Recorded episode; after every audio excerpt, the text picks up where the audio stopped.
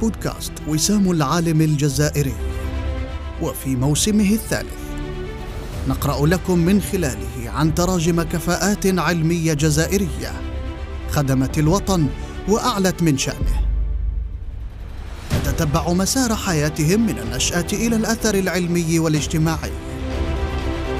نفتخر بمؤلفاتهم واختراعاتهم وإنجازاتهم الفكرية والمعرفية. نرسخ بها القدوة في نفوس الناشئة. ونبعث بالأمل في فكر الشباب. بودكاست سام العالم الجزائري.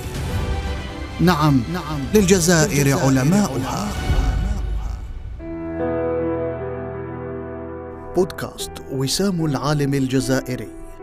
سير كفاءات جزائرية. العدد الستون.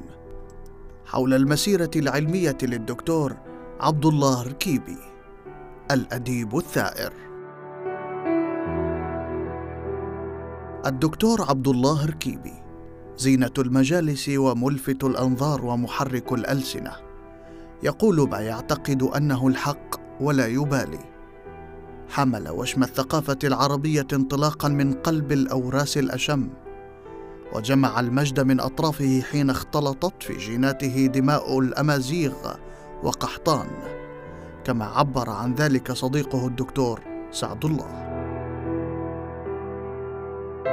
ولد الدكتور عبد الله خليفة ركيبي بقرية جمورة بولاية بسكرة سنة 1928 ولم يسجل في الحالة المدنية إلا عام 1930 تلقى تعليمه الأولي بالمسجد فحفظ القرآن الكريم ثم التحق بالمدرسة الشعبية التابعة لجمعية العلماء المسلمين بمسقط رأسه حيث تعلم الأناشيد واللغة العربية وقواعدها.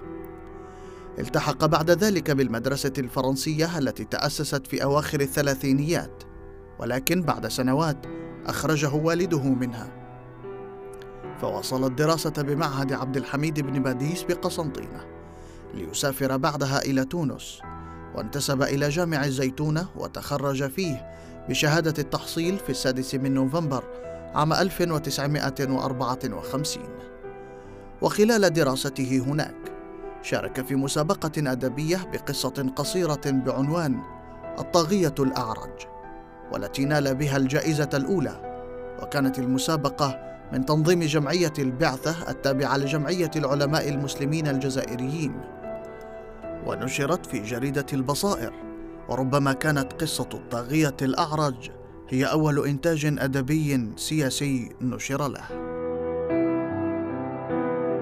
عاد إلى أرض الوطن والتحق بصفوف الثورة التحريرية في السابع عشر من ديسمبر عام 1954 لعلاقته الجيدة بالشهيد مصطفى بن بولعيد وبقي يؤدي مهامه الثورية ويزاول رسالة التعليم في مدرسة ندرومة التابعة لجمعية العلماء قرب تلمسان إلى أن ألقت قوات الاحتلال الفرنسي القبض عليه في يوم السابع من مارس عام 1956 وأخذ إلى معتقل آفلو بالصحراء ثم فر منه إلى بلدته جمورة بولاية بسكرة حيث فرضت عليه الإقامة الجبرية. ولكن بعض المجاهدين هربوه إلى تونس عام 1958 وتحصل على وظيفة مراقب بثانوية الصادقية التي تخرج فيها كبار القادة والمثقفين التونسيين. ومن تونس طلب عام 1960 من وزارة الثقافة بالحكومة المؤقتة منحة دراسية إلى القاهرة، فكان له ذلك، وتحصل على شهادة الليسانس في الأدب العربي سنة 1964. وفي تلك الفترة قام بطبع مجموعته القصصية نفوس ثائرة وكتابه دراسات في الشعر الجزائري الحديث. وأقيمت له ندوات في مناسبات عديدة أذيعت كلها في إذاعة صوت العرب سنة 1962 عاد إلى الجزائر سنة 1964 وعمل أستاذا بالمعهد الوطني التربوي في نفس السنة ثم أستاذا بثانوية حسين داي في السنة الدراسية 65 66 وتسعمائة وألف. فاعتبر لذلك أنه من مؤسسي قطاع التربية والتعليم بعد الاستقلال. حصل الأستاذ ركيبي على الماجستير من جامعة القاهرة ببحث حول القصة الجزائرية القصيرة في شهر أكتوبر من سنة 1967 وهو بهذا يعتبر من مؤسسي الأدب الجزائري الحديث. ومن الأوائل الذين درسوا القصة القصيرة والرواية المكتوبة باللغة العربية في الجزائر. وانضم إلى معهد اللغة والأدب العربي وتمت ترقيته من منصب أستاذ إلى أستاذ كرسي في الأدب العربي الحديث. وصل تدرجه في البحث والتكوين فحصل على شهادة الدكتوراه بعنوان الشعر الديني الجزائري سنة 1972 في نفس الجامعة بإشراف الدكتورة سهير القلماوي. المشهورة بأنها التلميذة المفضلة للأديب المصري طه حسين بتقدير ممتاز مع رتبة الشرف الأولى. تعددت مهام الدكتور ركيبي في مسيرته العلمية والعملية فشغل منصب رئيس الطلبة الجزائريين ما بين سنتي 61 و 62 ورئيسا لنادي الفكر العربي الجزائري سنة 65 ورئيسا للجنة الفكر والثقافة بحزب جبهة التحرير الوطني ما بين 1974 و 1976 والتي كانت تضم نخبة من المثقفين الوطنيين منهم السفير الراحل عبد القادر حجار والدكتور عبد الرزاق قسوم الرئيس الحالي لجمعية العلماء المسلمين الجزائريين والأستاذ المحامي عبد الله عثامنية ثم رئيسا لاتحاد الكتاب الجزائريين سنة 1975 تولى تحضير ورئاسة مؤتمر الكتاب والأدباء العرب الذي احتضنته الجزائر سنة 1975 ورئاسة مجلس البحث العلمي بمعهد الآداب لجامعة الجزائر لمدة ثلاث سنوات. كما ساهم في تأسيس اتحاد الكتاب حيث كان عضوا في اللجنة التحضيرية التي وضعت القانون الأساسي للاتحاد وانتخب في الهيئة الإدارية. ثم الأمين العام المساعد لاتحاد الكتاب الجزائريين. عين وزيرا مفوضا بوزارة الخارجية لمدة أربع سنوات بسوريا ومستشارا ثقافيا بها بين سنتي 1982 وسنة 1986 حيث أشرف في تلك الفترة على البعثة الطلابية.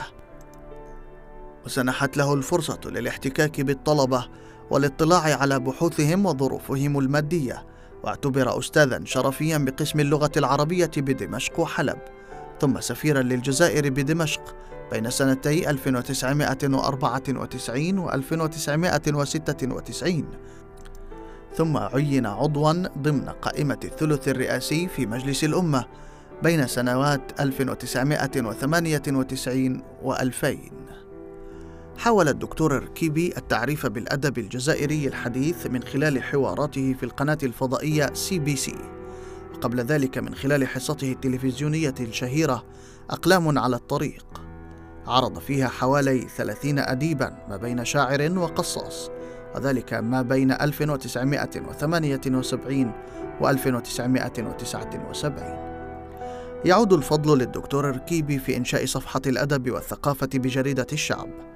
وساهم بمقالات أسبوعية بعنوان كلمة صريحة كما قام بأول مسابقة أدبية تشجع الأدباء في ذلك الوقت. أصدر باكورة أعماله في تونس عام 1959 بعنوان مصرع الطغاة وهو عبارة عن نص مسرحي. ثم صدرت مجموعته القصصية الأولى في القاهرة سنة 1962 وفي الجزائر سنة 1982 تحت عنوان نفوس ثائرة. كما ألف كتاب الجزائر في عيون الرحالة الإنجليز.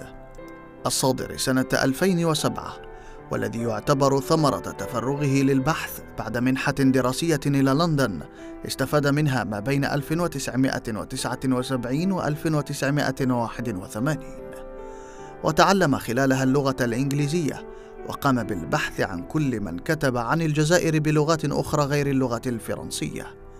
وتعد بمثابة الدراسة الأولى من نوعها لما كتبه الإنجليز عن الجزائر طوال قرنين من الزمن.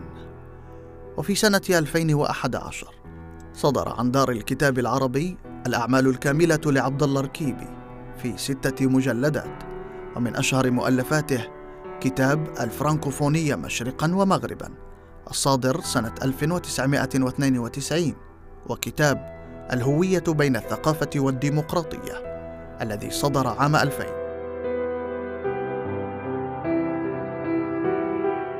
وتقديرا لجهوده العلمية المتميزة تحصل عبد الله ركيبي على العديد من الجوائز أولاها من طرف زملائه الأساتذة والأدباء خلال مؤتمر الأدب الجزائري في ميزان النقد الذي عقد في مارس 1987 والأخرى من جامعة الجزائر سنة 1991 كما كرمته رابطة الإبداع في جانفي 1993 وجامعة الجزائر سنة 1994 أهدى الدكتور عبد الله الركيبي سنة 2010 رصيدا معتبرا من الرسائل والبحوث المهمة لجامعة الجزائر.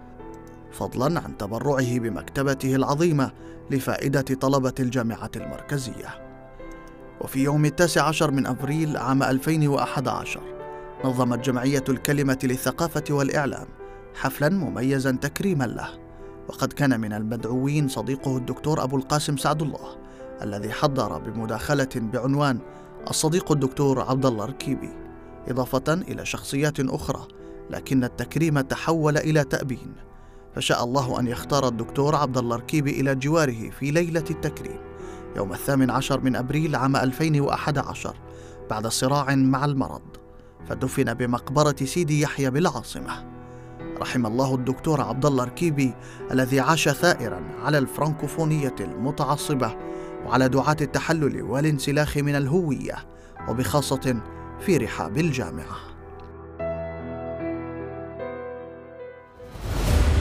موعدنا بكم يتجدد في عدد جديد من بودكاست وسام العالم الجزائري. مع تحيات قسم إنتاج المعرفة بمؤسسة وسام العالم الجزائري. نعم نعم للجزائر, للجزائر علماء, علماء.